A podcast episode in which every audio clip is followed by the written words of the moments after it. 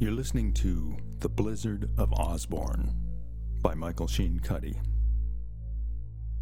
First, we thank Rick Scott, aerospace engineer and Arizona amateur astronomer, for letting us reproduce his photograph of the PANSTARRS comet and crescent moon used to illustrate Chapter 15 A Desert So Cold. Cassie lifted the latch on the gate of Assam's stall. He stepped out and gave them each a grave look. Now, I know a way out of here, but I'm afraid you're not going to want to go along with it. What is it? I assume you will object. Well, try us. I assume it'll all be too much for y'all. Oh, stop playing games and just tell us. Well, one of my duties here is hauling garbage out to the landfill. Every night I take a load out. If you burrow beneath the trash, I can smuggle y'all out. No one ever looks inside the dumpster. If you can stand smelling garbage for an hour, I can get you out into the desert. That's outrageous. We'd suffocate in there, you ass.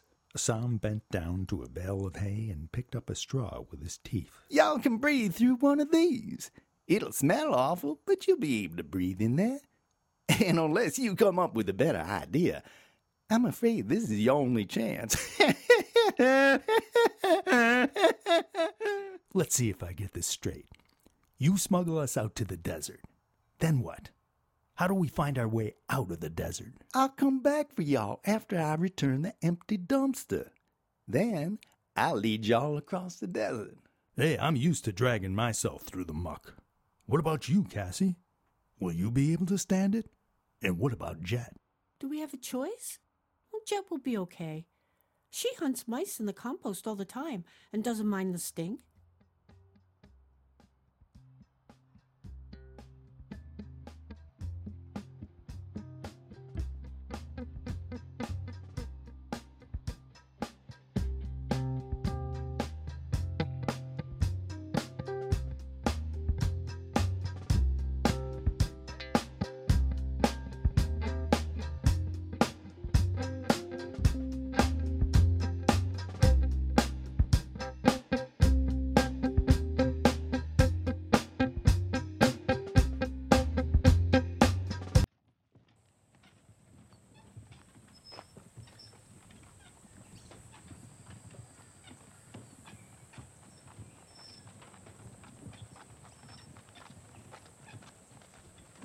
Claiming you can do something is, of course, easier than actually having to do it. For Cassie, even worse than the smell, which was horrible, by the way, was the slime. To stay hidden, Assam told them to tunnel deep into the dumpster of rotting food, down into the rivulets of animal fat, gristle, and blood, down below the stomach-turning gore of fish guts and sheep offal. Sly didn't seem to mind as much as the others. He had curled up in such a tight coil, he seemed impervious to the rot around him. Not so for me, myself, and I. He whined so much, Cassie kept prodding him to be quiet in case one of the yard workers heard him, as Assam hauled them away. After what felt like forever, me, myself, and I blurted, Oh, death by agony might not be so bad after all if it puts me out of my misery now. Luckily for him, that's just when the garbage cart stopped. Hey, y'all can come out now. Cassie, Jet, Sly, and me, myself, and I climbed out of the dumpster. The desert air was cold but smelled fresh and was a great relief to breathe in. The second Cassie set her down, Jet started cleaning herself. Good grief! How can she lick that filth off? There's a water hole nearby where y'all can wash, but you're gonna have to wait till morning because, well, you can't see scorpions in the dark now, can you? Oh dear, I knew I should have stayed up on that wall all by myself. Yeah, but look at all the fun you'd be missing out on. This is precisely the kind of fun I can do without. Thank you very much. Now listen here. I have to bring this garbage to the landfill now. After it's emptied, I'll meet y'all back here. Then we'll start our real journey. Why don't we just start now? Because they're expecting the night delivery at the landfill. If it don't show up, they'll know something's wrong and then come looking for me. They're going to know there's something wrong tomorrow when you don't show up. Yeah, but that's tomorrow. By then, we'll be well into the desert. How can you be so sure they won't track us into the desert? 'Cause I know how to lose 'em. Now, will you stop asking all these questions and let me do my job? Everyone just stay put till I come back. And don't even think about trying to find your way without me, 'cause you ain't never gonna make it.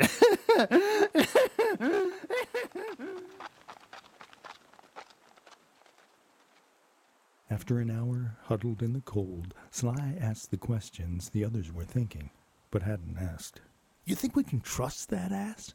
What if this is a setup? If Assam wanted to turn us in, he could have saved himself a lot of trouble and done that back in the freight yard. Who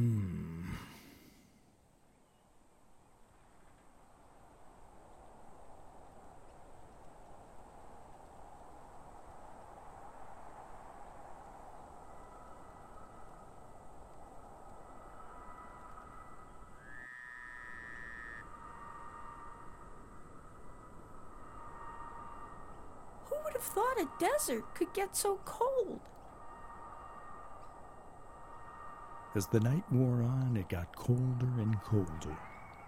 Finally, after hours, Assam came back. Oh, finally, we were beginning to think you had abandoned us. Now, why would I do that? I want to see the Emperor as bad as y'all do.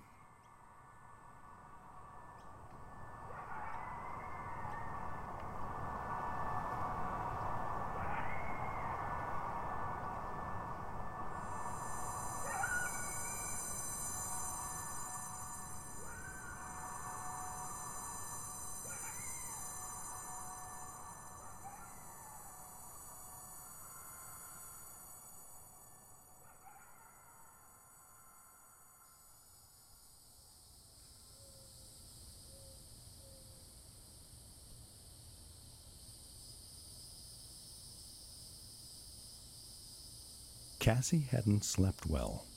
Between the cold air and the stench of garbage, she couldn't get comfortable. Me, myself, and I claimed he never slept a wink. The stink made him gag, though it didn't bother Sly. He said he was used to smelling pungent odors from the earth. And Jet? Well, Jet was a cat, so she could sleep anywhere, anytime she felt like it. When the sun rose, it shone a soft pink light on the gray rock. Everyone was eager to get going. Assam led them to the promised water hole. The water was black and still, but everyone, even me, myself, and I, was happy to wash off the smelly garbage. After they were all clean, Assam took them to a thicket of shrubs he called bellicor trees. The bellicor is a highly nutritious fruit. The juicy core lies within this tough, spiky shell. It looks like a chestnut. I never heard of no chestnut. All I know is you got to be very careful handling this shell. If the pointy spikes prick your skin, you'll get an itch that'll drive you mad. But if you handle it carefully by its stem alone and pull along this hair like seam, the outer casing opens to reveal a sweet pink core. It's delicious. Tastes like a blend of watermelon and strawberry.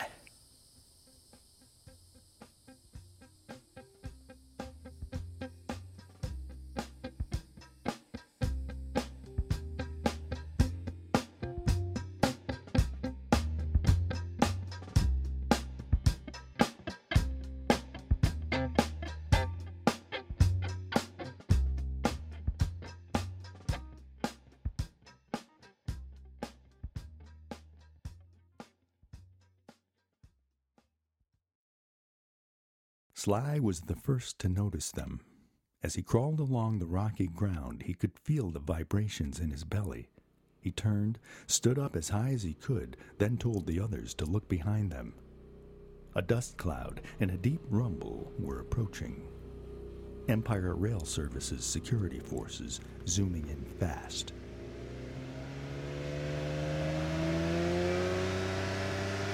You said you could help us escape. Well, we ain't caught yet.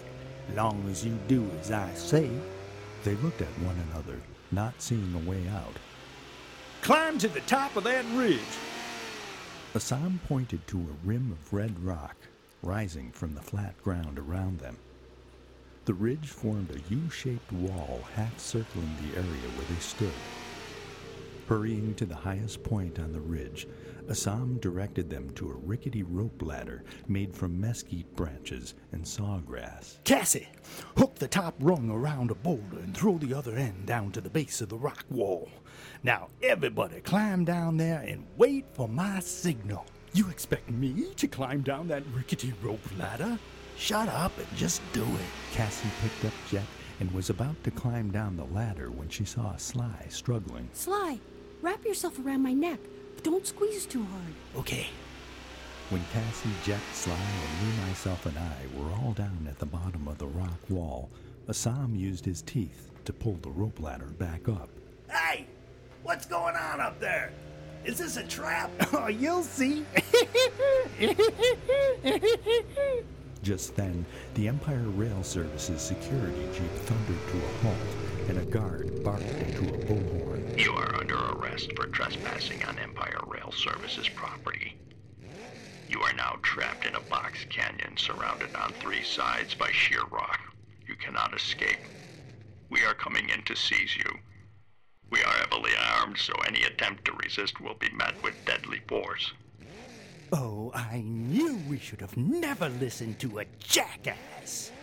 The jeep raced ahead for about 20 feet, then came to a dead stop. The front end pitched forward as the wheels began to sink. Its motor choked off. Quicksand! One of the guards in the back seat panicked and jumped out of the jeep. No, don't! The driver shouted, but it was too late. The guard who jumped landed knee deep in mucky sand and couldn't free himself. Assam kicked the rope ladder back down and told his new friends to climb up. We have to get away as fast as possible. Trust me, you don't want to be around to hear these guys as they sink.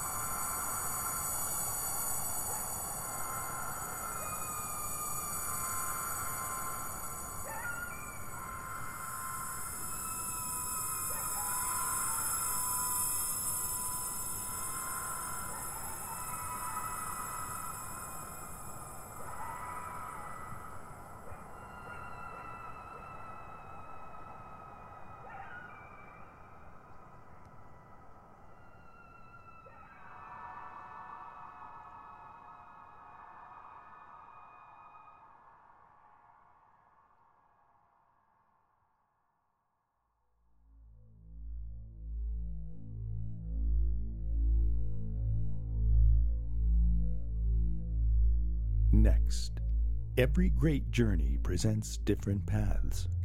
When two choices both carry serious risks, which one do you choose?